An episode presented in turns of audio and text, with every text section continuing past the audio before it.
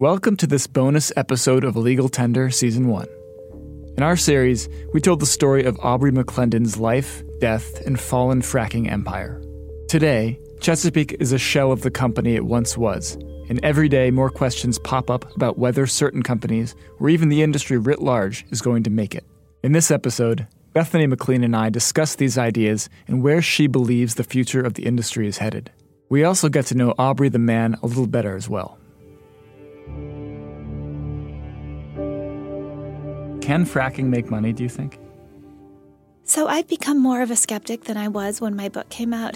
When my book came out, I would have said probably 60-40 no, but I wasn't convinced and I and I and I had a hard time taking a firm line for two reasons.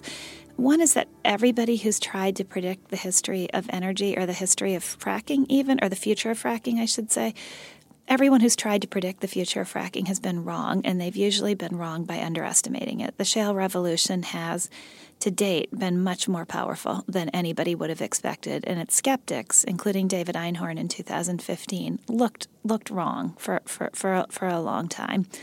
Um, the other reason is that technology does reshape industry after industry, and it sounds compelling, at least on the surface, no, no pun intended, to believe that you could bring new technology to fracking, which would enable you to get more oil and gas out of the ground cheaper. And if you could reshape the whole financial firmament of this industry, why can't it make money in, in, in, in the end? And those those were both pretty compelling arguments to me. I think I've become more skeptical.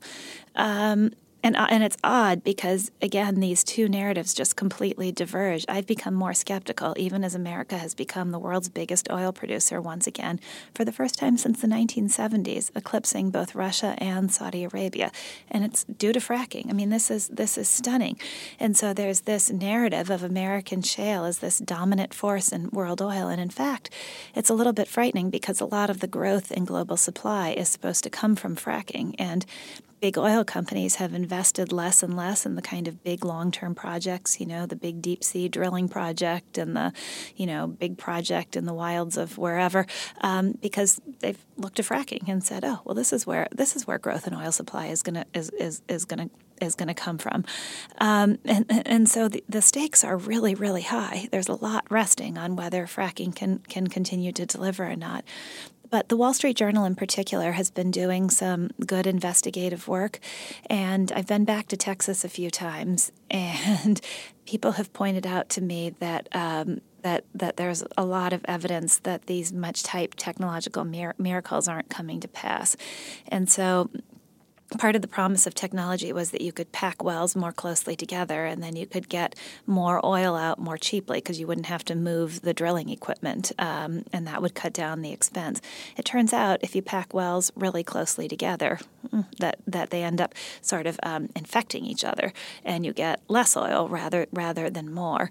Um, it looks like wells have been a lot less productive than, they'd prom- than executives had promised investors. So instead of over time getting getting more oil out of these wells than you would have expected, you've actually gotten less.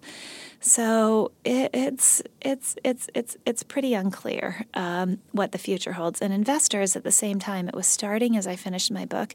Investors were getting a lot more skeptical. They were saying, "Forget about these these these stock prices based on production growth. We want to see profits. Can you generate profits?" And so there's been this immense pressure put on companies to show that they can generate free cash flow and thus far they haven't. So there was always this argument that, well, if we just you know tame back the growth a little bit, of course we can produce free cash flow if we have to. It's less and less clear that they can, even even when they have to, and so investors are losing faith, and they're no longer putting willing to put money in, into shale companies.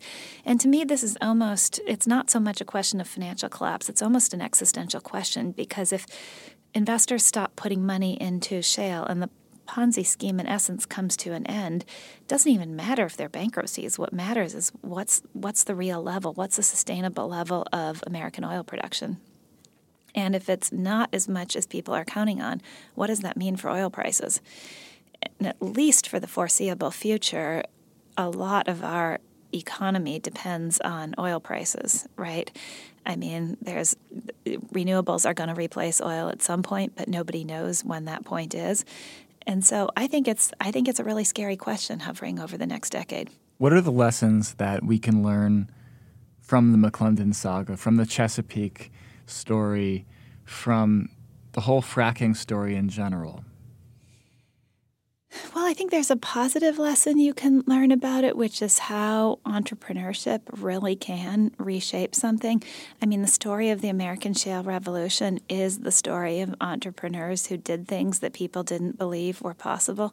And in McClendon's case, of someone with such a forceful personality that he was able to sell investors around the world on the idea that they should put billions of dollars into the ability of U.S. entrepreneurs to extract oil and gas from places in the ground that no one thought you could you could get oil and gas, and at a time in our markets where people didn't care about about oil and gas, and so it's incredible what force of personality and belief can can can accomplish.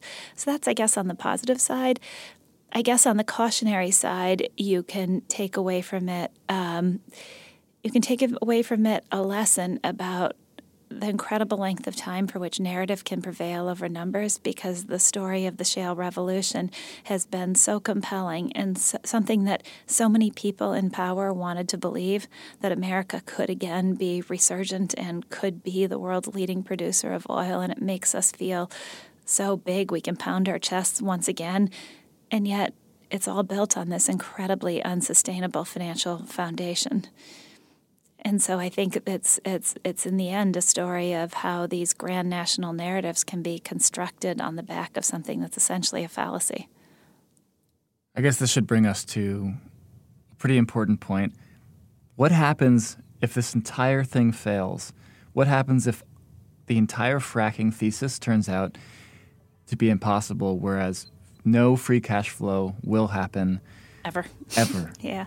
So I think it's different for oil and for natural gas. So fracking, st- they're, they're very, very different. Fracking started with natural gas, and even though nat- natural gas prices have remained incredibly low, that natural gas frackers have become closer and closer to being profitable, and there's an argument it wouldn't take much for that to work. Even skeptics like David Einhorn um, argue that natural gas is much closer to working than, than oil is. Oil and natural gas are also really different because no one disputes that America has an immense supply of really cheap natural gas relative to the rest of the world, um, which the great irony there is that McClendon looks to be right when he was pushing natural gas as the smart um, way for America to have uh, to have energy independence. He was he was actually right about that, and that's putting aside the environmental concerns about about natural gas, which are which are a different and important part of the story. But at least from a from a cost perspective, how much it costs to get this stuff out of the ground and how much of it there is, natural gas is is real. There are many more questions around oil, both about whether it can ever be financially sustainable and about how much of it we actually have, how much we can actually get out of the ground at, um, at, at prices that make any sense um, economically. And I worry if it all comes to a halt, if fracking can't deliver the immense growth that it's supposed to, what happens to oil prices? Especially given all these billions, multi billion dollar projects that have been put on hold because everybody thinks, oh, we can just frack if US if the US shale revolution can't deliver the growth that it was supposed to, I don't see how oil prices don't go much higher. Which could save some frackers. Which the great irony is that that could end up making making fracking more economically sustainable. Except there's there's an argument that it, because fracking, there's a huge percentage of fracking costs that are pro-cyclical, meaning even as prices go higher, the reason the industry didn't make money when prices were much higher is because service costs go up dramatically too. When costs are falling and people aren't drilling, the service costs, which are a huge portion of the cost of drilling a well, get cut to the bone. As soon as prices start to soar and people become busy again, and drills rigs cost much more to rent, service costs much more, and so the the, the profits it's it's not a a um, it's not a linear equation. And so, say that a lot of these companies go out of business and and some of these things happen. What does that mean for the American economy? Would this cause would this cause carnage um, on a on a scale of a recession type thing, or would this you know what, what would the kind of macroeconomic reverberations be? I don't know the answer to that. I don't know how big a percentage of the economy fracking is. It would do a lot of damage to places that it would do a lot of damage to specific localities like Texas, like um, North Dakota. Um, the damage would be the damage would be huge. Um, how much that would ripple through the national economy, I I, I don't know. That might that might be an interesting question, but yeah. but there was the New York Times actually did a piece um, sometime this year, but it pointed out that in 2015, 2016, one reason our economy hasn't felt better is because there were these mini local recessions, and part of that was caused by what happened with fracking in 2015, 2016, when everybody thought it was going away. That that caused these. That we have a very different economy now, thanks to fracking, than than than we thought we did, because we're no longer the United States is no longer an economy that automatically benefits from lower oil prices the way we were until the advent of fracking. Now, lower, oil prices can crush regions that are dependent on fracking for their economic growth, like Texas and North Dakota. And so the economy is, thanks to fracking, the economy is um, much more complicated than it was. So, right now, we have a lot of uh, fracking companies that are still plugging away, and the you know the reports are starting to come in uh, from the journal, as, as you're saying, about how maybe the profits uh, and the, the predictions of the short sellers that they had made before, like Jim Chanos and, and David Einhorn, uh, look like they have some potential to be true. What are the types of things that we should be looking um, to follow this story going forward? So, to me, the biggest question is if the industry had to live on the cash flow it produces and has to end what is essentially a Ponzi scheme, which is raising fresh money in order to finance production, if the industry can only reinvest its own profits, what's the real level of production? How much oil and gas can we, can we actually produce? And that to me is a really important question. Um, even private equity investors, people who'd put their money into this, um, one of them, one prominent guy, said to me that if companies had had to live within cash flow, if they hadn't been able to keep raising these immense gobs of capital from outsiders, that the shale revolution would have grown at you know a quarter to half the clip that it, that it, that it actually did. And so that's that's the big question to me. And I guess you could even ask the question one level deeper: Can these companies even produce free cash flow? Can they be profitable? Does does does the business work at all, even if it's shrinking? So if that money faucet were to be cut off, if somehow um, this is obviously not going to happen, if the Federal Reserve, for example, would have uh, rates back what they were in the 90s. Right. What would that mean if, let's say that that that spigot was completely shut off? Would that leave only EOG left? Right now, it would not leave very many companies left at all unless there's some sort of underlying transformation in their business model. But it would be it would be very difficult for most of the industry to survive if rates were a lot higher and they could no longer raise fresh capital. I think you have a much much smaller American shale industry.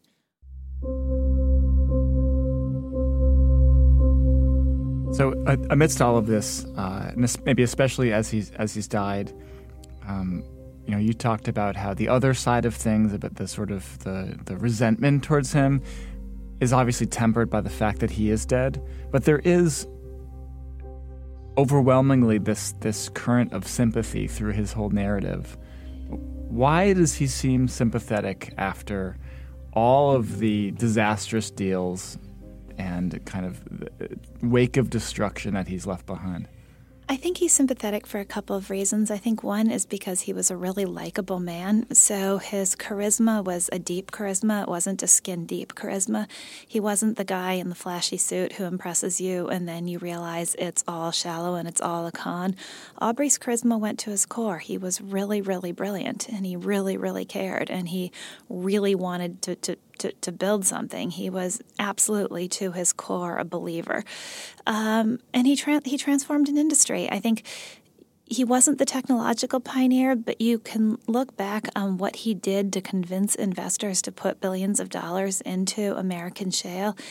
And I think you can make an argument that the shale revolution would be a lot smaller if if McClendon hadn't been its chief evangelist, because every investor he convinced about the beauty and the glory of American shale, maybe they didn't put their money in Chesapeake, but they put their money in something else, right?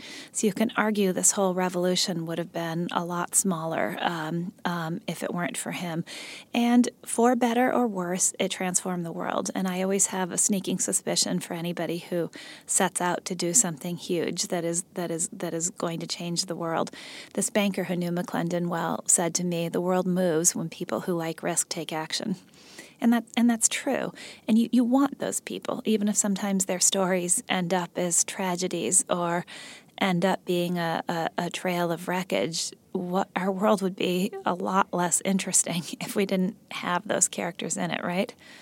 They bring the spice. They bring the spice, right. And they bring the movement. They're the ones who, who change things.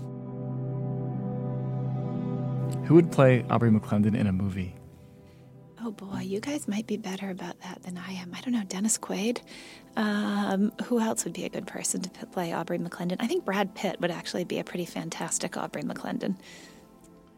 I, I could see I could see him pulling that off really well in the end, I see the McClendon story almost as an updated version of Dallas, right? With these immense ramifications for the for the for the global economy, but but it's it's it's serious and it's it's pretty straightforward in the end. I mean, it's a pretty straight straightforward narrative of a incredible entrepreneur with a crazy boundless appetite for risk who tried to change the world in ways that some of us might argue are good and some of us might argue are really really bad. And he just seemed to have no bounds on his on his appetite for risk or on his um, own appetite for the for the good life. But it's a pretty straightforward story. Thank you for listening to legal tender from Yahoo Finance. If you enjoyed this series, please share it and leave us a five star rating and review on Apple Podcasts. Our next season will be out soon. Until then, thank you for listening.